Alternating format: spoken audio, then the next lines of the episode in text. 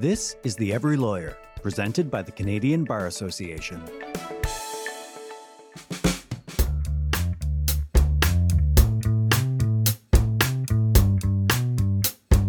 Tansi, bonjour, and hello everyone. Welcome to Conversations with the President. My name is Brad Regier. The Canadian Bar Association is 124 years old, and I am its first Indigenous president. Canada's Truth and Reconciliation Commission studied the legacy of the Indian residential school system and listened to the powerful stories of those who survived being ripped from their parents and their culture. They survived institutionalized physical and sexual abuse. They survived being punished for speaking their own language. In 2015, the TRC published 94 calls to action, a list of things that needed to happen in order for reconciliation between Indigenous peoples and the descendants of European settlers to reconcile and move forward together. This year, the podcast will look at calls to action that are directed at the legal profession and the justice system. I'll be talking with students, lawyers, and academics about their experiences, about what has changed since 2015, and what still needs to be done. The Truth and Reconciliation's 11th call to action is a demand for adequate funding to end the backlog of First Nation students seeking post secondary education. Funding is important, of course, but that's not the beginning or the end of supports that Indigenous students need to talk about and to thrive in the academic world. A 2016 report talks about having about other barriers such as living in remote communities and having to travel, lack of mentors and established networks, systemic racism, and a lack of awareness of Aboriginal issues in the school. My guests this episode are Alyssa Bird and Robin Sutherland. Alyssa Bird is an Anishinaabe and Cree woman from the Peguis First Nation. She earned her Juris Doctorate at the University of Manitoba, where she was an executive member of the Manitoba Indigenous Law Students Association. She now practices with Evans Family Law in Winnipeg. Robin Sutherland is a Mushkegowuk Innino raised in the Moose Cree First Nation and is a proud member of the Fort Albany First Nation. His background is in teaching secondary school in this, his home community. He moved to Thunder Bay, Ontario to take the position of Aboriginal Transitions Advisor at Lakehead University. He is now the Director of Indigenous Relations at Lakehead's Bora Laskin Faculty of Law. Welcome, both of you, to the podcast. Alyssa, let's start with you. You were called to the bar this year in Manitoba. Congratulations. Can you tell me a bit about yourself? What, what brought you to the study of law? Bonjour, Tansi. Uh, Manumi Indigenous Maigan Indindem, uh, Peguis. Just like to do my formal introduction here. Throughout my undergrad degree, I was taking a whole bunch of Indigenous studies courses, and I found myself in any of the the readings I was getting assigned, the ones that was most being most inspired by was Indigenous academics who had a background in law. So it's like, okay, these guys are all saying really cool things, um, things that I want to learn more about, and I want to essentially do the work that they are doing and being able to speak so powerfully and so passionately about uh, things like indigenous sovereignty and indigenous legal traditions, revitalizations, and finding creative ways to challenge the Canadian legal system. So during towards the end of my undergrad, I was just like, you know what? Why not give a shot to the LSAT, apply to law school, and if I get in, I get in. And that's what essentially was my first step. I, am going to tell you, Alyssa, that sounds a lot like uh, how I came into law. So it's uh, that's kind of cool. yeah. Quite often, people studying law will have a built-in network, family connections, friends who help them navigate, give them advice about schools and finding jobs. What what kind of support did you have? My first introduction into, I guess, what the legal system was, was I remember way back in grade nine they have that take your kid to work day. And I have a relative who works in justice who uh, we reached out to and asked if I can go and hang out with him for the day. I remember showing up real nervous because, again, um, being a young person thinking of like law and law courts is like this big, scary monolith of a system. And I was able to hang out with uh, my relative who showed me around the law court, stuck me in a room where a proceeding was going on and got to check out his office. And that was my, I lovingly call him Uncle Murray, um, Ray Sinclair. And so he was my first kind of like big support of opening my, I guess, my view as a young person that this was something that I can do. Throughout undergrad, I had really strong uh, academic professors who, when as they were teaching me some of the legal systems going on or that were in place, uh, one of them was by the name of uh, Dr. Pro- Professor Laurent, or Valandra, who introduced me to another one of his relatives who was working at the Law School at the time, and that was Wendy Whitecloud. So I'm like almost there's like these little steps where I was introduced to people who kind of like had like one foot, well, not one foot, I guess that's more of a being fully immersed in the legal system like Uncle Murray, but um, there was like small nudges that were getting me towards there. But other than that, it's just been my my family who have been the biggest supports in terms of saying, "Yeah, you can do it. Go for it. Why not?" Thanks for sharing that, Alyssa. Uh, Robin, I'm going to turn to you. Your background is teaching. Why did you want to become a teacher? English, Brad. Uh, first of all, watch AMSOA. Pepetje Satanen in Lishtagasan, Ginisho in Dodum, Bidabek in Dojaban. For those of you that uh, don't speak uh, in, in, in uh, that basically what I said is hello everyone. My name is Robin Sutherland. I'm from the, the Pike Clan, or so I've been told, and I come from uh, Fort Albany First Nation. Um, to answer your question, Brad, why did I get into education? Um, growing up, I think that I've always had a passion for helping others. And also growing up, I think much like uh, many other Indigenous youth, uh, law school wasn't really on my radar. It wasn't really an option for me. I didn't really consider it in my in my world. Um, but both my parents were professionals. My mother uh, was a nurse, and my father was was a teacher. So those were the two biggest uh, fields that were in my view. And I leaned towards uh, uh, teaching because I did like working with with younger people, with youth, especially Indigenous youth. And as I progressed through my education, uh, becoming a high school teacher uh, in Fort Albany, I really that struck that, that passion struck a chord with me. I really enjoyed working with uh, people from my community, especially, and helping them realize their goals. Uh, when I left Fort Albany with my wife, um, we moved back to Thunder Bay, and that's where I uh, got a job at Lake at the main campus of Lake University as a the Aboriginal Transitions Advisor. And in that role, I was helping again Indigenous youth achieve their their goals, whether it be uh, pursuing professional degree, pursuing any type of employment through a university degree. That was uh, what I enjoyed doing, and I still enjoy it. And now at the law school, it's just it seems more specialized. Now I'm helping Indigenous youth uh, achieve their dreams of becoming lawyers or law practitioners. And I really do enjoy that. It's very satisfying work.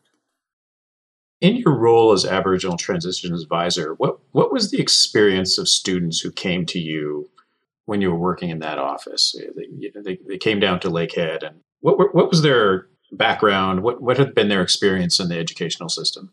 So I think when talking about Indigenous people in general, uh, even Indigenous youth, it's very hard to place them in one box. There's a, wide variety of, of backgrounds there. So some come in with very little educational experience, very little urban experience. So part of my job was helping students adjust and transition from some of the remote communities they might be coming in from to the urban environment of Thunder Bay, a much larger city compared to uh, a small reserve. Also, that transition from high school to post secondary, which is a big transition for anybody, but especially for someone coming from a remote reserve um, where they might not even have a high school or their high school uh, might be bit substandard due to uh, financial resources and various other reasons. So I think that uh, the supports that uh, students need going into post-secondary, especially coming in from remote backgrounds, uh, includes it could, it could, be academic, it could be cultural. Some of our youth have lost that connection to their culture. Um, many need that individual support and I think that uh, really the, the, approach to be taken is a holistic approach to identify what each individual student needs and try and accommodate those needs, whether it be academic, cultural, individual, or transitional. I mean, understanding that that everyone's story is different, and, and there's there's a lot of uh, diversity and differences between indigenous groups and, and communities. But what kind of legacy do you think the residential school system had on uh, Indigenous people's perception of European style education? Another great question. I, I think that uh, it's, it's, had multiple impacts. For one, of course, I think we all know the intention behind the residential, residential school system was to assimilate uh, Indigenous people into the mainstream society. If that wasn't achieved, I think that the secondary goal was to eliminate our culture and our language. And although they weren't uh, su- successful, I think we can still see that we're, we're still here. We're still proud of our cultures and our languages, and we're still trying to recl- reclaim those pieces that we've lost. Um, but that's one of the biggest legacies is losing that connection to our, our way of life. Um, but also introducing that Western model of education. Um, and with that introduction, I think currently, um, because of the impacts of, of, the way it was released, I think that we are, uh, some of us are very distrustful of that westernized system. I witnessed that uh, teaching in Fort Albany. I found that, maybe back up one step. I think that one of the biggest keys to success in education is that is the support of the family. And in a lot of uh, reserve communities, I find that there's not, not a lot of family support due to that distrust of the legacy left behind from that residential school system. And that is partially responsible, I think, for some of the struggles that some of our Indigenous youth face in schools in their own communities, but more so in when transitioning to schools in urban centers. So you see that as the biggest obstacle uh, for Indigenous students in post-secondary or even secondary education, the uh, issues around uh, family support? I think that's more and more of an issue at, the secondary level. Going into post-secondary, of course, a good family support system helps, but by that point, I think many youth are expected to be more more independent. Um, I think another barrier, of course, is, is you've mentioned in your introduction, is the the financial uh, barriers. Um, not all of our students are receive funding from their bands. Some are, of course, non-status due to colonial factors, and those students have a much harder time find, accessing funding to support their education. Um, well, actually, I'm going to turn back to Alyssa. Um, how about you? How, did you have trouble finding the necessary resources to go to law school? No, I did not. The reason why is because I was one of the uh, a student who was like very, very fortunate enough to get uh, post-secondary uh, support from my community. Um, and in the sense that they covered um, tuition expenses and gave me a bit of a living allowance and things like that. I often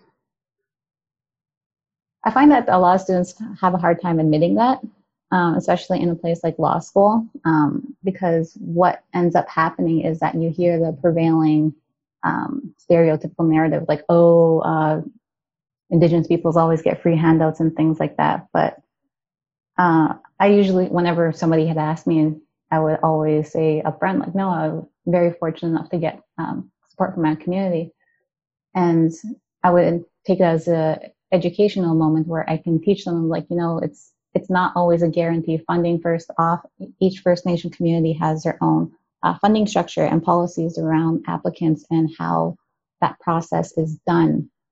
And those policies and things are in place are are in place because of the scarcity of funding.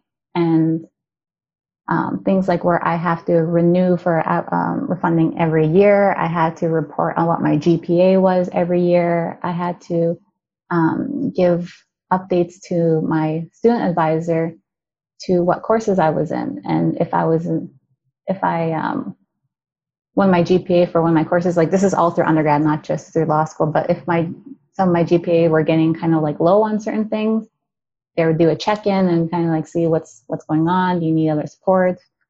And so when it came to the financial stuff, um, I felt very fortunate that I was able to get like that because that's something that if I hadn't had it, I would not be in post-secondary education, never mind a professional degree like this, if that wasn't offered to me. Other than the, the financial aspect, mm-hmm. what else did you need to go to law school?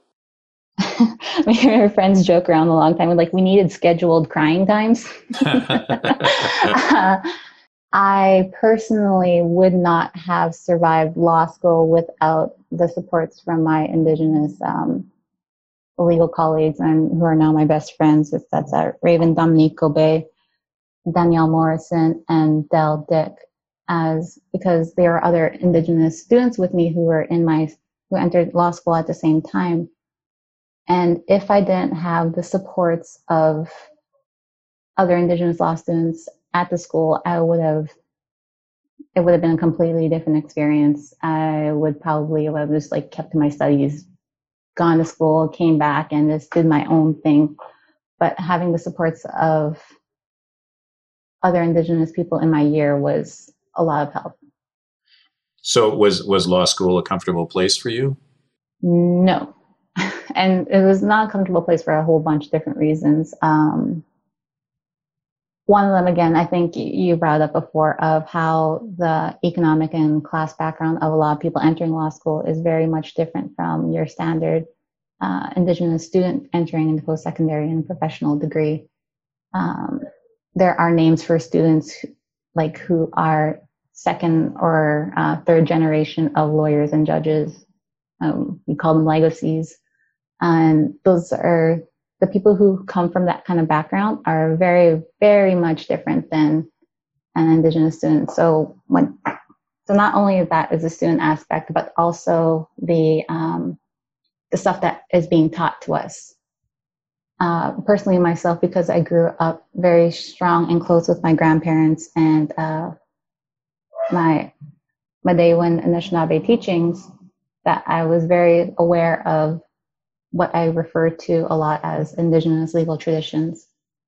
And entering into law school, being taught about the, the common law system and how that structure comes into place in building the Canadian legal system is was really tough because again you're getting constantly well this is the rule of law the rule of law um, but that's the rule of law as it benefits Canadians and Canadians um, the Canadian colonial system, and that was built on top of, um, not on top of, it was built disrespecting Indigenous legal systems. So that was another real challenging thing of trying to not, not reconcile the two, but like um, thinking about the systems that are in place and how they're so different. And, and yet, Indigenous legal systems, in my view, form part of the, the legal fabric of Canada uh, alongside the common law and civil law systems but it's but it's not taught. No, I was just going to say like it's it's not held with the same respect. Um, Robin, I'm going to turn back to you quick. Uh, what does Lakehead do specifically for Indigenous students to make them feel welcome there? Well, I think Lakehead does quite a bit actually uh, to to acclimate our Indigenous students. Um, for one thing, they have uh, the Office of Indigenous, Initiatives, formerly the Office of Aboriginal Initiatives, and under that they have the uh, uh, Indigenous Student Services Center, formerly the Aboriginal Cultural Support Services. And through those, they offer a wide variety of programming and supports, including academic workshops, presentations, uh, individual supports, and uh, counseling, as well as cultural supports, including elders, uh, feasts, and other activities. Uh, they also assist with funding, uh, helping students apply for scholarships and bursaries. Um, there's also a few transitional programs at Lakehead. currently, we have the ITYP, the Indigenous Transition Year Program. Formerly, it was called the Native Access Program. Uh, there's a Native Nurses Entry Program. Uh, those are all for the main campus. At the law school, actually, we just uh, this summer we started a new uh, course, a complementary Indigenous summer law course, for it, offered comp- free of charge to all of our incoming Indigenous law students. Uh, this was a direct, direct response to the cancellation of the Indigenous Law Center summer program at the University of Saskatchewan but it's basically meant to help give our Indigenous students a leg up in uh, in their first year of law school. We also have a number of committees at Lakehead uh, that are overseeing various um, aspects of Indigenous uh, studentship. Uh, we have the OAGC, which is our Ogimaawin Aboriginal Governance Council, oversees our uh, it's, it's like the Board of Governors and Senate. It's our third um, governance branch. We have the President's Council on Truth and Reconciliation, Currently, uh, that's run by the uh, chair of Truth and Reconciliation, Dr. Cynthia Wesley Esquimaux. And we're developing uh, eight modules to be offered to faculty and staff to increase their uh, cultural awareness and uh, sensitivity. Uh, there's also the President's, ta- sorry, Provost's Task Force on the Indigenous Content Requirement. So at Lakehead, we do have an Indigenous content requirement that um, all students at Lakehead are required to complete. Um, that looks different at different universities, but at Lakehead, students need currently need to, need to complete uh, 18 hours of Type E courses, which are courses that have Indigenous content embedded through those courses. There's also a food security security committee and an anti-racism committee. Lots of different structures that are meant to support and uh, and help our students feel comfortable at Lakehead. There's also our academic and strategic plan, which infuses Indigenous content and perspectives throughout those plans, throughout each of, each of our pillars. I want to jump back to something that uh, Alyssa referred to is that the stigma around funding and even around supports services and programs. Um, I mentioned the uh, Indigenous Law Center summer program at Saskatchewan, and uh, there's even a stigma around students that go through that program. Oh yeah. I think that um, in general, anytime we try and offer Indigenous students some sort of assistance and a leg up, it seems to be stigmatized. And uh, it shouldn't. It really shouldn't be. There are reasons that, that, we are offering support, and it's because of all these colonial factors that we mentioned that we are kind of a step back, you might say. And uh, it's just meant to put us on an equitable playing field, maybe not an equal, but an equitable playing field. Alyssa, I heard you agree with uh, uh, Robin's statement. Do you want to add anything to that? Uh, it's just that not only for myself, but and the colleagues in my year, but it's something that we, unfortunately, in this day and age, that uh, Indigenous students are still hearing in the halls of law school of uh, why is there an Indigenous consideration category for admissions that that spot can be given to somebody who actually deserves it? Uh, why are Indigenous people being able to get uh, take advantages of programs like um, the Native uh, Legal Center that's in Saskatchewan when it was still going? Uh, th- those comments still happen. Uh, comments are made from uh, professors and instructors that um, echo that type type of stigma of oh because you're indigenous you get that and that's unfair and to me it was shocking as a, an Indigenous law student because we're supposed to be in a uh, professional collegial program and to have people who are leading things and people who are going to go on to be my colleagues in the practice are have have these beliefs still. And the more so the reason why it's important to keep pushing on indigenous initiatives like training and providing supports because hearing those types of comments and uh, experiencing um, those kinds of things within law schools and within legal practices is uh, stuff that further isolates Indigenous bar members and uh, Indigenous students. So it's um, it's important work, uh, the work that Robin has is doing, and to making sure that we do feel like we belong in these spaces. That um, I, I, I mean, it's uh, it's disappointing for me to hear that because I, I remember hearing those things in the early '90s when I went to law school. Uh, those comments being made. So does that does that make having a, an Indigenous Law Students Association necessary for students who are going through law school? A hundred percent, because what I think Indigenous Law Students Associations do obviously is like making sure that there is an organized voice within the law school provides that, but also the um, association tries to build a community amongst the law students there. So again, it's not so isolating. Uh, so yeah, I will. In my first year of university, I was the first year rep at the Mil- MILSA. It's now called the Manitoba Indigenous Law Students Association. Second year, I was um, the quote unquote president, and then the last year, I was a treasury. So in my experience there, in my short three years, we did a our association did a lot of work to try and um, continue to push uh, faculty and administration to uh, recognize that there is there are issues in the law school still, and um, we were trying to work with the faculty members to on different solutions to try to address that. One of them was trying to find like a designated space within the law school for um, MILSA to have uh, more stronger incorporation of uh, indigenous content. We actually we were trying to get them to make a mandatory course or mandatory um, something, uh, but that's still kind of in the works, I guess, from the other the new incoming MILSA members. Uh, and yeah, it's just it's just interesting to hear um, from your Brad that the conversations were still happening in the 90s and it's still an ongoing thing. Uh, Alyssa, I was there so long ago that we didn't call it Milsa, we called it Malsa.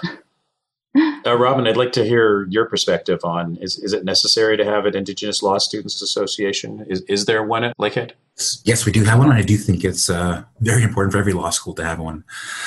Um, yeah, Lakehead, we do have an Indigenous Law Students Association. We also, I think, I believe, include allies in that group as well. But as uh, Alyssa pointed out, I think a designated space is very important, which we do have at Lakehead. Actually, we have more than one designated space for Indigenous students. In addition to their, their own lounge, we also have a restorative justice room at our law school, as well as an, an Aboriginal law classroom. Um, the entire third, third, third, floor is actually kind of our Indigenous space with uh, different paintings and features that really help indigenize the space at our law school. I think that's important to indigenize the space. What kind of programs do we need to put into place to help Indigenous youth see post secondary education, including law school, as an option? Yeah, great question. I think there's, uh, again, many programs that I've mentioned already those academic, cultural, financial, individual support programs. Again, that holistic approach is important. You need to focus on the individual and find out what they need specifically, and then set them up with those programs that are available to them. Um, I think recruitment in terms of law schools and in general undergraduate education is important. At, at Lakehead, um, at the Bora Laskin Faculty of Law, I, I do my recruitment down to elementary schools because, again, growing up, law school was not an option for me. I didn't even consider it. I don't think many Indigenous youth do. So I try and make them see that that is an option. I let them know how to get there, the steps that are you need to take. Um, that when you break it down, it doesn't seem that complicated. It doesn't seem unreachable. Um, I think we also need um, what, what's very important for Indigenous people is that in-person contact and that land-based education, which is a lot more difficult in this current uh, COVID environment. But I think we do need that connection to each other and to the land. Um, it really does enhance our educational uh, outcomes. Alyssa, can you name any supports you think Indigenous students need for post-secondary education? That'd. I would just think of the stuff that would help me and um, I would echo the same thing to, to, um, to law students coming in. One of them would be I always encourage students to find the things that help ground you, because when you enter into a uh, institution like law school, things are going to be like flying so fast in terms of even like content where it it's difficult to kind of like grasp on sometimes again when it's uh, something that's potentially is so foreign to you, especially uh, not only the content of the things you're being taught in classrooms, but also the whole new networking and entering into the professional field where uh, there's all these connections that are already made sometimes, and it's hard to not feel overwhelmed. So it's finding things that ground you, things that are going to keep you sane. Uh, also finding your community and that can look however feels comfortable to you. Because that's going to be part of that uh, support system that helps ground you to help you survive through the process of law school. Can you tell me about the work you did as program director for Level's indigenous youth outreach program? Sure. And yeah i heard a bit of um, some of the stuff that robin had stated earlier and uh, one of the things that really connected with what a level tries to do with that IOP, it's called, is creating that mentor mentee relationship. So, what the Indigenous Youth Outreach Program is, is uh, an opportunity for uh, law students, uh, practicing lawyers to go into a grade um, seven, eight class and teaching them the kind of like the fundamentals of criminal law.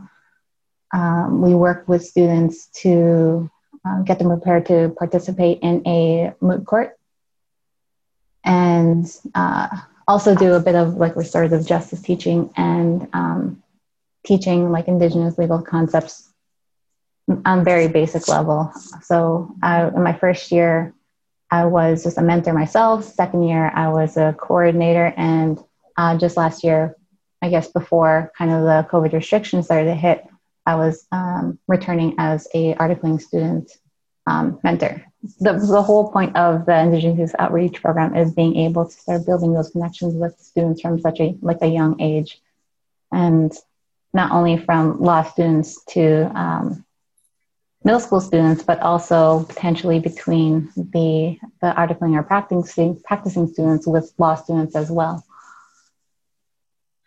That sounds like a great program. Um, unfortunately, I'd, I'd love if we could keep talking, but uh, I'm going to have to wrap it up right away. Uh, I'm just going to ask: Is there anything either of you would like to add or say? I'll, I'll start with Robin. I guess a couple things. I just wanted to, uh, I guess, we were talking about the sports. I think one of the big supports that I want to uh, reiterate that Alyssa did uh, mention is that that peer support. I mentioned family support, but I think the support of peers is is super important. I've seen that at the law school at, at Lakehead, because we're such a small faculty. We admit uh, 65 students per year. The students really do form a tight knit, uh, close community, and they really do rely on each other for a lot of support. And I find that that gets them through a lot of uh, challenges that uh, they might not even bring to me or my, my colleagues at the law school. So I think peer support again, whether through your community at the law school or through a larger Indigenous community like uh, the Indigenous Bar Association, does a great job of connecting Indigenous students with each other.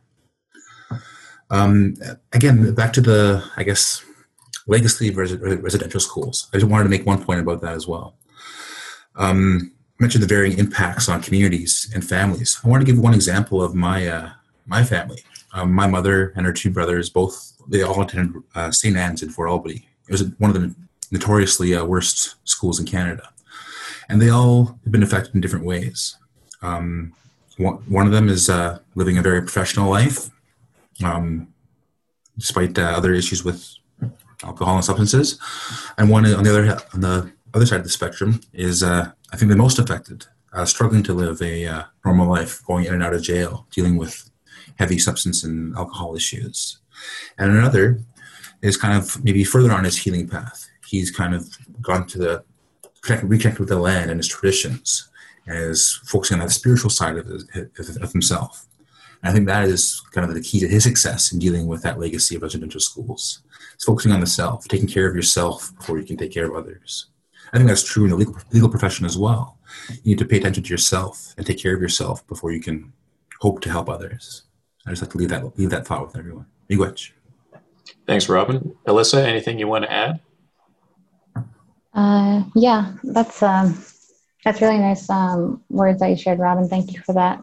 Because I again resonate a lot with some of that stuff with having being a second generation of a residential school survivor myself with my grandparents and extended relatives. Uh, we're I believe we're entering not entering we're are starting to see a change in a lot of the legal profession's approach to um, issues with related to the call to actions and just an overall general kind of opening your eyes a little bit more to the issues around um, racism and all those types of things.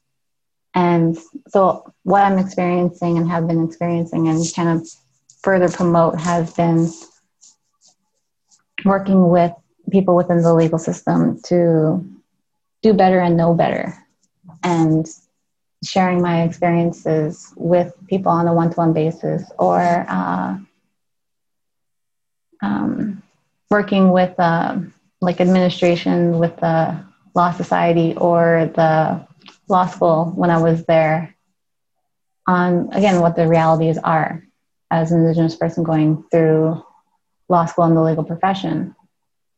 And it's it's challenging work because not only are we expected to uh, hold a high degree of professionalism and learn the law and serve our clients well and going through all of that the normal processes of becoming a lawyer but we have this additional emotional and mental labor that we have to do in terms of being the indigenous person that is almost like facing this mountain of we, we need to change this and we need to change it quick and fast. And because uh, being leaders in the um, legal field here, it's uh, it's overwhelming sometimes, and it's something that's important to keep in mind when if you're reaching out to Indigenous colleagues or um, just people that you know, because not only are we dealing with the day to day life of the practice of law, but also uh, remembering the, the impacts of the, the news that happens like every single day, it seems like sometimes. So, yeah, it's important to do that self care and to make sure that um, recognize that your Indigenous colleagues might be going through some rough times. Be there as uh, like allies and supports, and do what you can to help. I uh, I couldn't agree more with both of you. Um, unfortunately, uh, we have to wrap it up for today. I think uh, we probably could have talked for a few more hours, uh, and I want to thank both of you for sharing uh, with me today.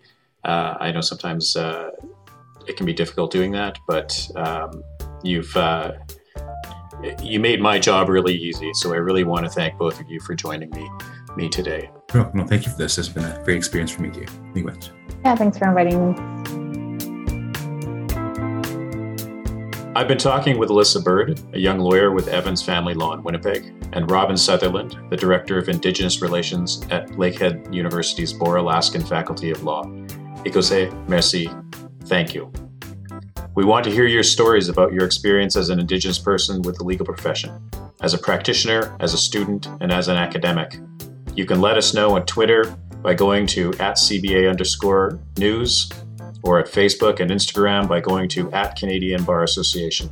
You can hear this podcast and others on our CBA channel, The Every Lawyer, on Spotify, Apple Podcast, Google Play, and Stitcher, wherever you listen to podcasts. Subscribe to receive notifications for new episodes. And to hear us in French, listen to our Juris Branche podcasts. Thank you, everyone, for listening.